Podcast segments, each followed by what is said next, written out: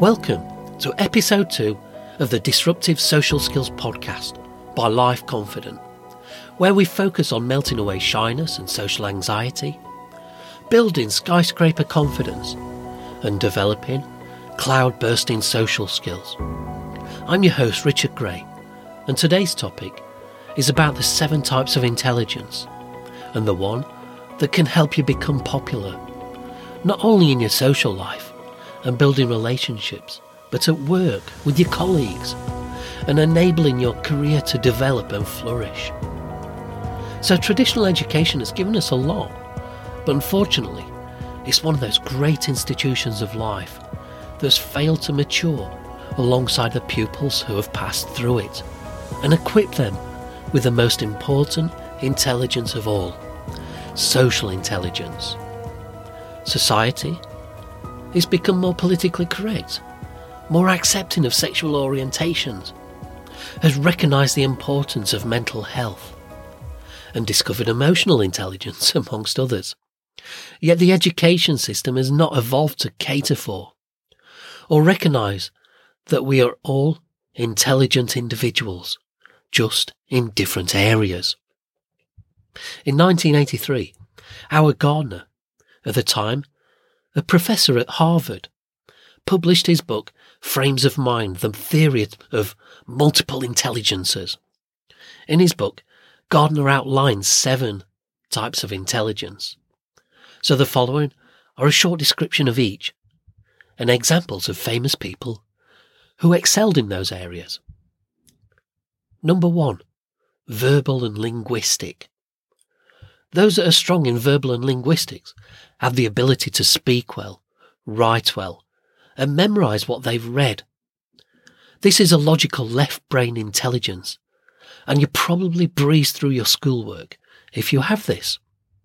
Examples of famous people in this area are Natalie Portman, William Shakespeare, Maya Angelou, J.K. Rowling, Tom Hiddleston. Now, number two, mathematical and logical. Those with this intelligence tend to be good at maths, dealing with numbers, abstract ideas, and thinking logically. This is another logical left brain intelligence, and would have meant that you did well in traditional educational environments with this intelligence.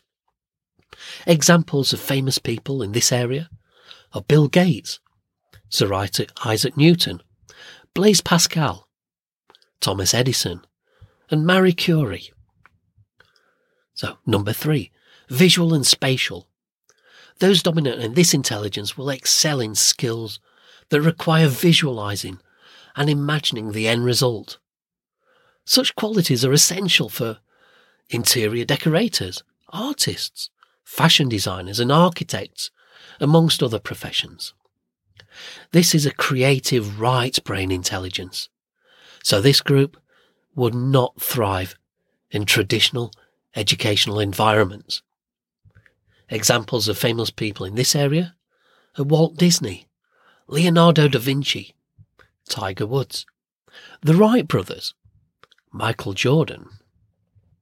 Number four, musical. This area of intelligence is dominant in the ability to create, interpret, and keep to a rhythm. They will thrive in a musical environment, singing or playing an instrument. Like the visual and spatials, they will not do that well in a traditional educational environment. Examples of famous people here are Mozart, Michael Jackson, Eminem, Cher, Stevie Wonder. Number five, bodily kinesthetic. This group are gifted physically their intelligence learning curve is at its smoothest when doing athletics, dancing, acting, using their hands, and any area that requires coordination and agility. Examples of famous people are Serena Williams, Jim Carrey, Wayne Gretzky, Bruce Lee, Bjorn Borg. Number six, interpersonal. Sometimes referred to as social intelligence, this category consists of extrovert communicators who can get along well with and put others at ease.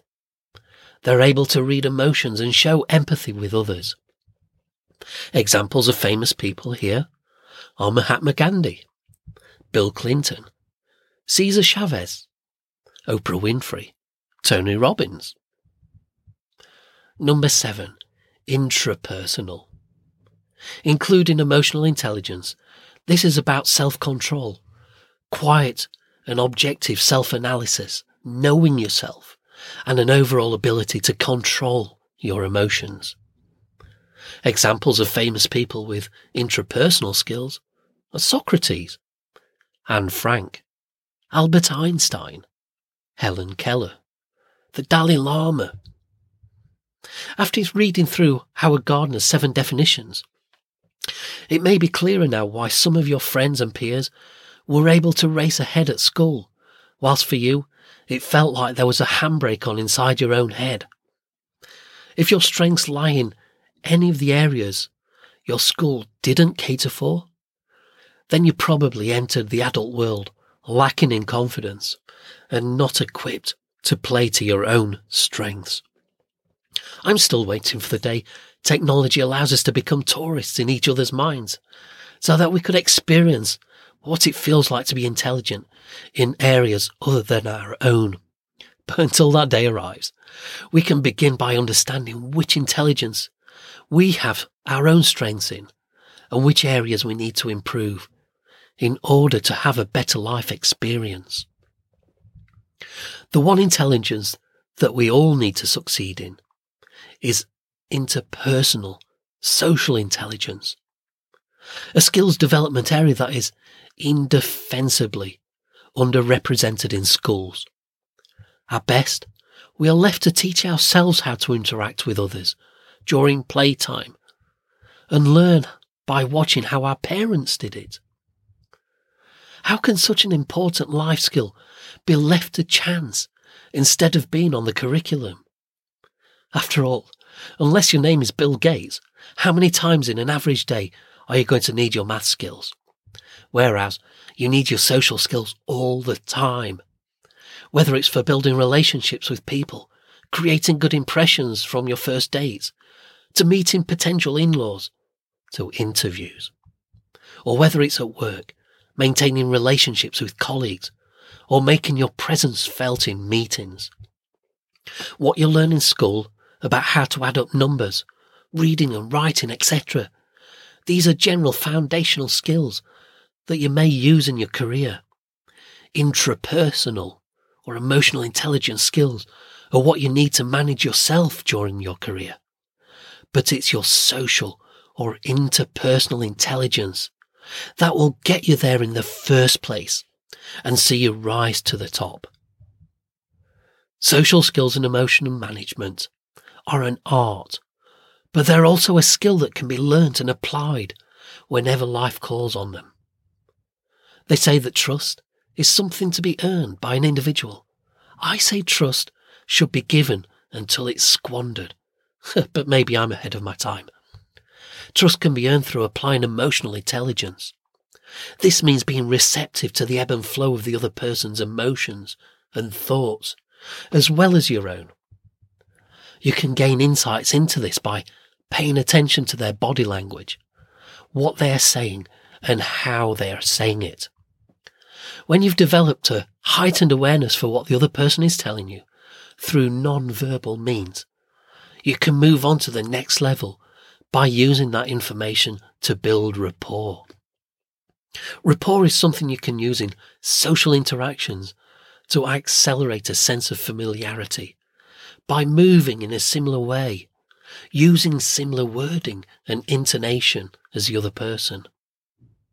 Some think that this is manipulative, but if you could imagine the other person as being like a radio station, then you can consider rapport building as the process of tuning into their frequency. Fail to do this, and you'll just hear a lot of static, and a mutual understanding and familiarity will be harder to achieve. Now you're tuning up your emotional skills and perceptions. It's time to step up again with some active listening. This can feel counterintuitive, but it can truly take the pressure off the situation. With active listening, you're focusing your whole attention on the other person and what they are saying and turning your back on the anxiety of wondering what to say when your turn comes around. Being able to respond directly to what the other person said because you tuned in lets them know that they've been heard. And this can make someone feel better than you could imagine.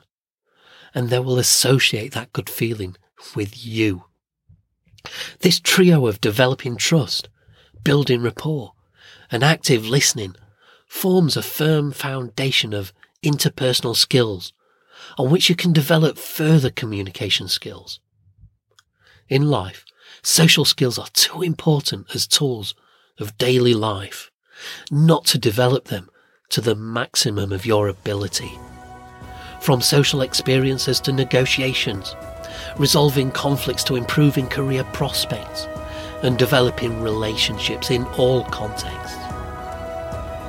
Okay, so that's that's all for today's episode, and that was the Disruptive Social Skills podcast. To find out more about Life Confident and our unique programs, such as the Small Talk Master Keys program, visit lifeconfident.com and then make sure to search for the Disruptive Social Skills podcast in Apple, Apple Podcasts or Apple Podcasts if you prefer, Spotify and Google Podcasts or anywhere that podcasts are found and click on subscribe so you don't miss any future episodes. Thanks for listening.